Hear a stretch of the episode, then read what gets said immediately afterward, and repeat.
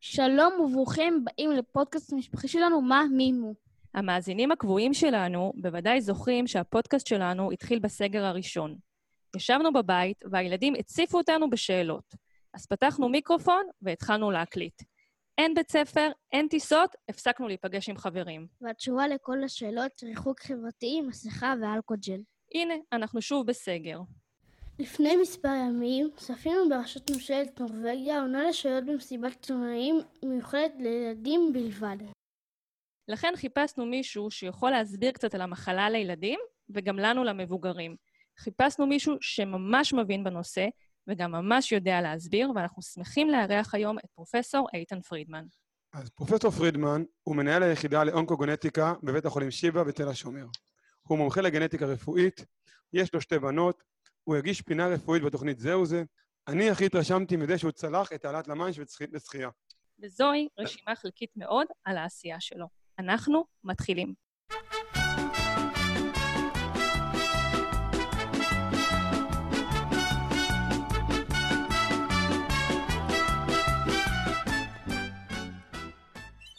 שלום וברוך הבא, פרופסור איתן פרידמן. אז קודם כל תודה רבה לכם שהזמנתם אותי, אני תמיד שמח לדבר אל אנשים שרוצים לשמוע יותר. לפני שנתחיל, נבקש ממך על פי המסורת להשיג את עצמך. קודם כל, אני יליד אלף תשע מאות חמישים ושלוש ואני תל אביבי, נפצעתי ב-אלף תשע מאות שמונים ואחת, כתבתי שלושה ספרי ילדים, ואני מומחה גם ברפואה פנימית וגם בגנטיקה רפואית, ויש לי גם תואר שלישי נוסף מקרולינסקי אינסטיטוט בסטוקהולם, אבל זה באמת בקטנה.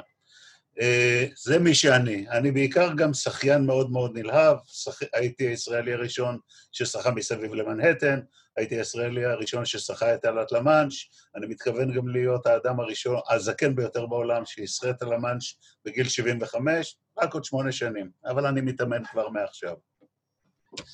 זה מי שאני ננת של, אבל הדבר הכי חשוב שאני, שבאמת אני הכי הכי גאה בו, זה זה שאני אבא של מאיה ושל עדי, ועדי עכשיו בחודש השביעי להריונה הראשון, ואני הולך להיות סבא מתישהו בדצמבר עשרים עשרים, סבא לראשונה בחיי, באמת שינוי של פאזה וכיף מאוד מאוד גדול. מרגש מאוד. קורונה, מה זה בכלל? אוקיי, קורונה זה שם שאנחנו הענקנו למחלה, שהשם האמיתי שלה, השם הרפואי שלה הוא קוביד תשע עשרה, קוביד תשע עשרה.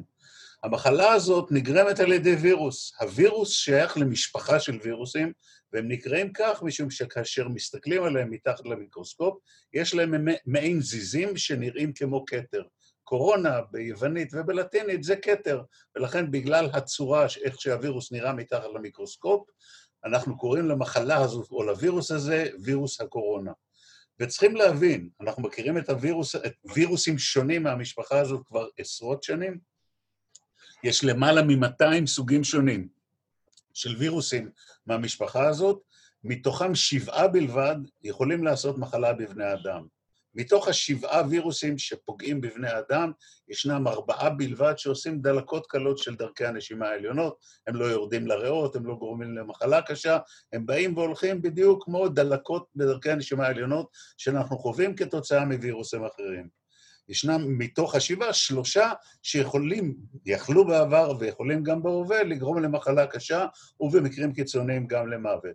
הראשון הוא הסארס המקורי, שהתחיל בנובמבר אלפיים ושתיים והסתיים ביולי אלפיים ושלוש, והיה, והיה בעיקר בסין, באזור מסוים בסין. השני היה בשנת אלפיים ושתים עשרה ונקרא מרס, מידל איסט רספירטורי סינדרום, והיה בעיקר בערב הסעודית. והשלישי זה הסארס קוב טו, שגורם למחלה קוביד תשע עשרה, שאנחנו מכנים אותה בקצרה קורונה. זהו וירוס הקורונה. הווירוס עצמו הוא וירוס של אר אן איי, זה לא די אן איי, זה חומר גנטי אחר שנקרא אר אן איי, ואורכו של החומר הגנטי של הווירוס הוא שלושים אלף בסיסים. רק לשם השוואה, החומר הגנטי של האדם, ה-די אן איי של האדם, הוא באורך של שלושה מיליארד בסיסים. אז זה הרבה, הרבה יותר קטן, ובתוך החומר הגנטי הזה יש, יש כל הגנים, כל החלבונים שבונים את הווירוס, והווירוס, כמו כל וירוס, לא יכול לחיות בעצמו. הוא חייב להשתלט על תאים אנושיים כדי לשכפל את עצמו ולהמשיך לחיות. ואיך הוא עושה את זה? הווירוס עובר בטיפות מאדם חולה לאדם בריא, נדבק לתאים של מערכת הנשימה העליונה, באמצעות חלבון שנקרא ספייק, הוא נדבק והוא מזריק את החומר הגנטי שלו לתוך התאים, החומר הגנטי הזה משתלט על התא שאליו הוא זרק, ושם מיוצרים הרבה מאוד וירוסים חדשים, שהורגים את התא ומשתלטים על התאים האחרים. ולאט לאט הווירוס ממערכת הנשימה העליונה, הוא יורד לאט לאט לתוך הריאות, וכך יכול לגרום למחלה קלה, רק בדרכי הנשימה העליונות, וגם מחלה קשה, כולל דלקת ריאות, עד למצב של כשל נשימתי, הזדקקות לחמצן ולהנשמה. כמה דברים לגבי המחלה הספציפית הזאת. אז קודם כל, יש, נכון להיום בעולם, יש כ-שלושים וחמישה מיליון אנשים שנדבקו באופן מוכח במחלה הזאת. הרוב המכריע של האנשים שנדבקו במחלה, תשעים וחמישה אחוז מהאנשים, המחלה היא מחלה קלה. ובחלקה הגדול, גם חלקם מהאנשים, אין להם אפילו שום סימפטומים. המחלה ברוב המקרים היא מחלה קלה. ישנם כחמישה אחוז שבהם המחלה היא קשה, ובמקרים עוד יותר נדירים היא מסתיימת גם באשפוזים ובמוות. מה מבדל אנשים שנחשפו לווירוס, שחלו במחלה קלה, או אפילו אין להם שום סימפטומים, לאנשים שחלו במחלה קשה? ישנם גורמי סיכון, וגורם הסיכון העיקרי, למחלה קלה, או סליחה, למחלה קשה, לעומת מחלה קלה, הוא הגיל. אנשים מעל לגיל שמונים וחמש שחלו במחלה הזאת, השיעור של אנשים שמתים מהמחלה, מעל לגיל שמונים וחמש שנים, יותר גברים מאשר נשים, הוא שלוש מאות אנשים לכל אלף חולים. לעומת זו, בין גיל חמש לגיל שבע עשרה, שיעור האנשים שמתו בעולם, לא רק, אני לא מדבר על ישראל, בעולם, הוא אפס נקודה שלוש ל... לאלף. זאת אומרת, הפרש של פי אלף, רק על סמך הגיל. ישנם כמובן גם גורמי סיכון נוספים, כמו השמנה, סוכרת, יתר לחץ דם, מערכת חיסונית ירודה, עישון בעבר, מערכ... ו... וכמובן גם אה, אה, אה, גורמים גנטיים שאנחנו לאט לאט יותר לומדים עליהם. הדבר הכי חשוב לזכור לגבי העברה של הווירוס הזה, הווירוס הזה לא חי באוויר. הוא לא נשאר תלוי באוויר. עיקר ההדבקה מהווירוס הוא על ידי טיפות, טיפות בגודל של חמ... חמישה מיקרון, חמישה מיקרון זה חמש יחידות של עשר במינוס תשע מטר, יחידה מאוד קטן, אבל, אבל, אבל הגודל של הטיפות האלה הוא כזה שכאשר יורקים אותם, או בשירה, או בדיבור, או ב... ב... כשנמצאים בקרבה, הן יכולות לעבור נתיב מאוד קצר, מטר וחצי, מטר שמונים, ואז נושרות לרצפה. ולכן חשוב להקפיד על ריחוק, לא ריחוק חברתי, אלא ריחוק פיזי, כדי למנוע של הדבקה מאחד לשני. והווירוס הזה מדביק בעיקר, בצורה כמעט דומיננטית. אנשים מאחד לשני, הם מדביקים על ידי הדבקה הטיפתית הזאת. ישנם כמה תיאורים, אולי, אולי גם על ידי אירוסול, טיפות יותר קטנות שמתעדות, ותיאורים עוד יותר נדירים של הדבקה ממשטחים, וגם זה רק בכמויות מאוד מאוד גדולות. המהלך של המחלה, מבחינה קלינית, למי שמפתח סימפטומים, ואגב, הערכה היא שהיחס בין אנשים שנדבקו ופיתחו תסמינים, לבין אנשים שנדבקו ואין להם תסמינים, זה בערך בין, על כל אחד שיש לו תסמינים, יש בין חמישה לעשרה שאין להם תסמינים. זאת אומרת שאם יש היום בישראל קרוב ל-מאתיים ושישים אלף אנשים המוכחים שנדבקו, יכול מאוד להיות שאנחנו נמצאים היום בין אחד נקודה שני מיליון ל-שתיים וחצי מיליון ישראלים שכבר חלו במחלה, ולדבר הזה יש חשיבות. הזמן הקריטי להדבקה מאדם, שנד... מאדם שנדבק לאנשים האחרים הוא בין היום השלישי לאחר ההדבקה ליום השביעי לאחר ההדבקה. זה הזמן הקריטי, זה הזמן שבו יש הכי הרבה וירוס, והסיכוי להדבקה מאדם לאדם אחר הוא הסיכוי הגבוה ביותר. בממוצע, אם יש סימפטומים, הם מופיעים כחמישה ימים לאחר ההדבקה. אבל זה יכול לנוע בין יומיים לבין ארבעה עשר יום, אבל בממוצע כחמישה נקודה שני ימים. הרוב המכריע של החולים, תשעים ושבע נקודה חמש אחוז של החולים, הם מפסיקים להיות מדביקים אחרי היום ה-אחד עשר.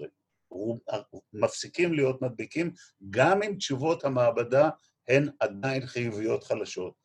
הם אינם מדביקים ואינם מסוגלים להדביק, ולדבר הזה יש משמעות מבחינת סגרים ומבחינת אה, הגבלת משך הזמן.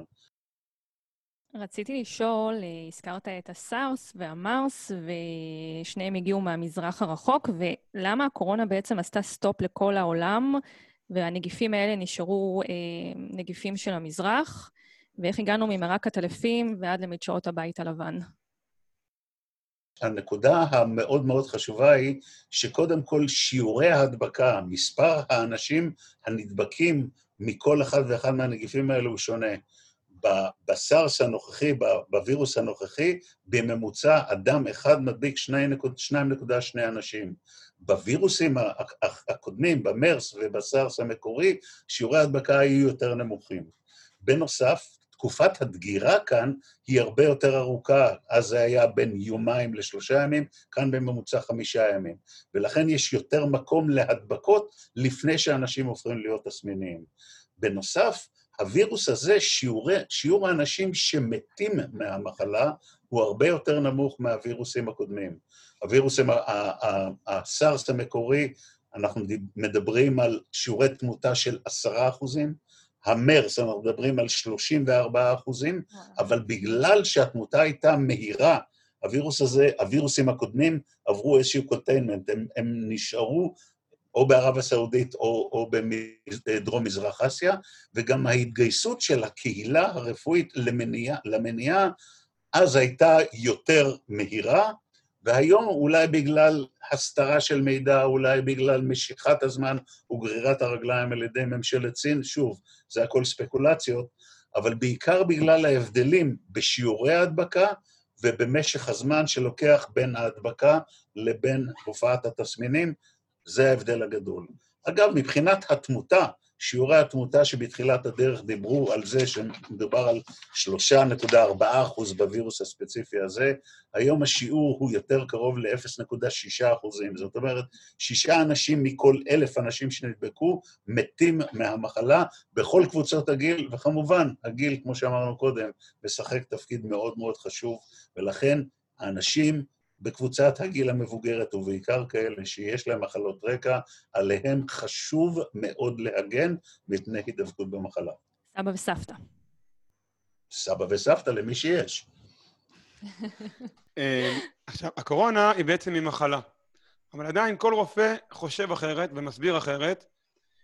יש קשת עצומה של דעות. למי בעצם צריך להאמין? במילה אחת, למדע. מאחר והווירוס הזה תואר לראשונה בדצמבר אלפיים תשע עשרה, ואנחנו נמצאים רק בתחילת אוקטובר אלפיים עשרים, צריך להבין שעקומת הלמידה היא איטית. ובתחילת הדרך, אני מדבר על פברואר ועל מרץ ועל אפריל, ידענו מעט מאוד, היום אנחנו יודעים הרבה יותר. ויש גם עניין של אינטרפרט... יש נתונים אובייקטיביים, ויש יכולת לעשות אינטרפרטציה של הנתונים.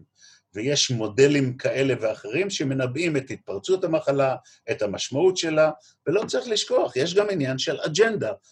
מי רוצה לקדם את העניינים שלו על הגב של, ה, של המגפה הזו.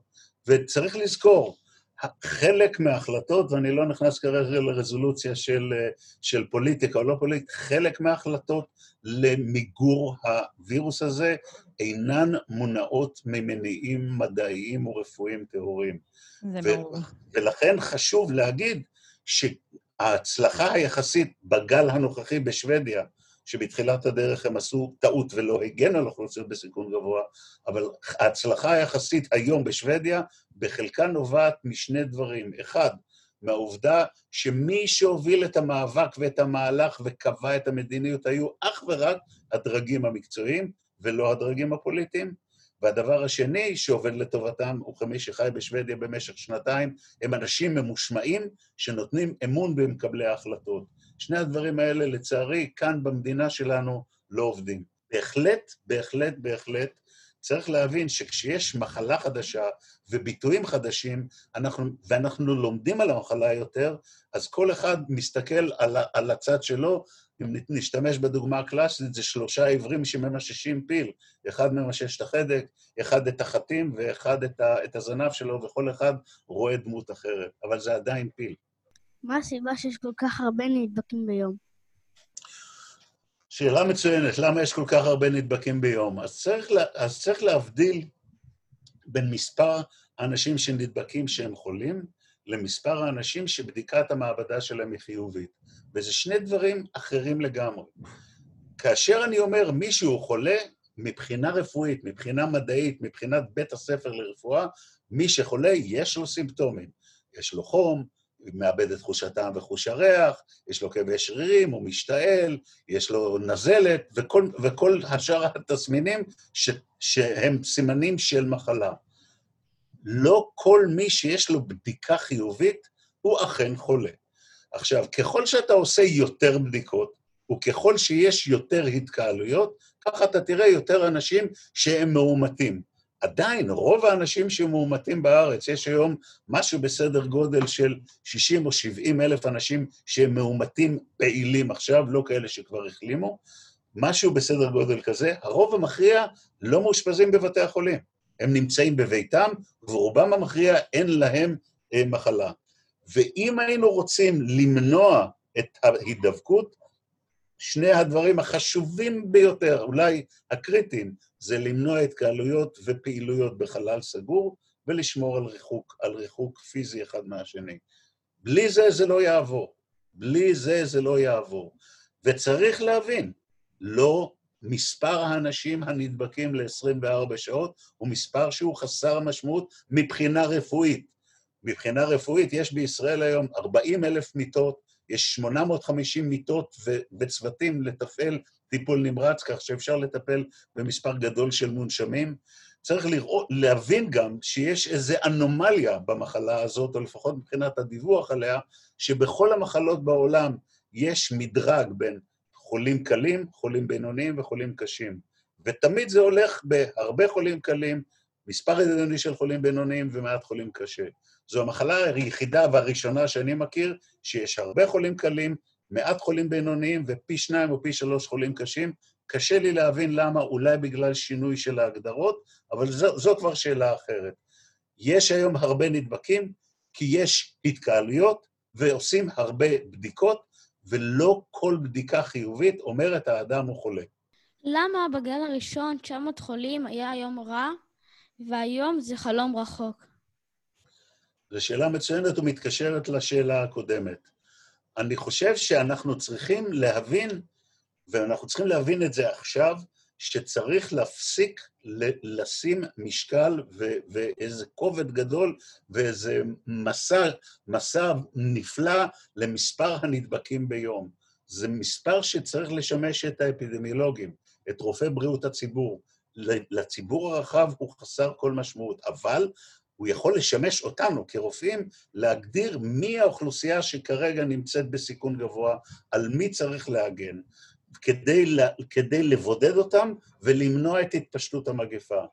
אבל ב-תשעת אלפים חולים ביום, או שמונת אלפים, או אפילו חמשת אלפים, אין אפשרות לעשות חיקורים אפידמיולוגיים, ולכן המטרה היא להגיע למספר יותר manageable של, של בדיקות. כשהתכוננתי לענות לכם, הסתכלתי איפה ישראל נמצאת מבחינת מספר הבדיקות למיליון אנשים. אנחנו נמצאים פי, ב, ב, הרבה יותר גבוה מכל מדינה אחרת, שיש שם יותר מחמישה מיליון תושבים, ב, בהרבה, שלושים אלף בדיקות למיליון תושבים, שבמקום השני נמצאת ארצות הברית עם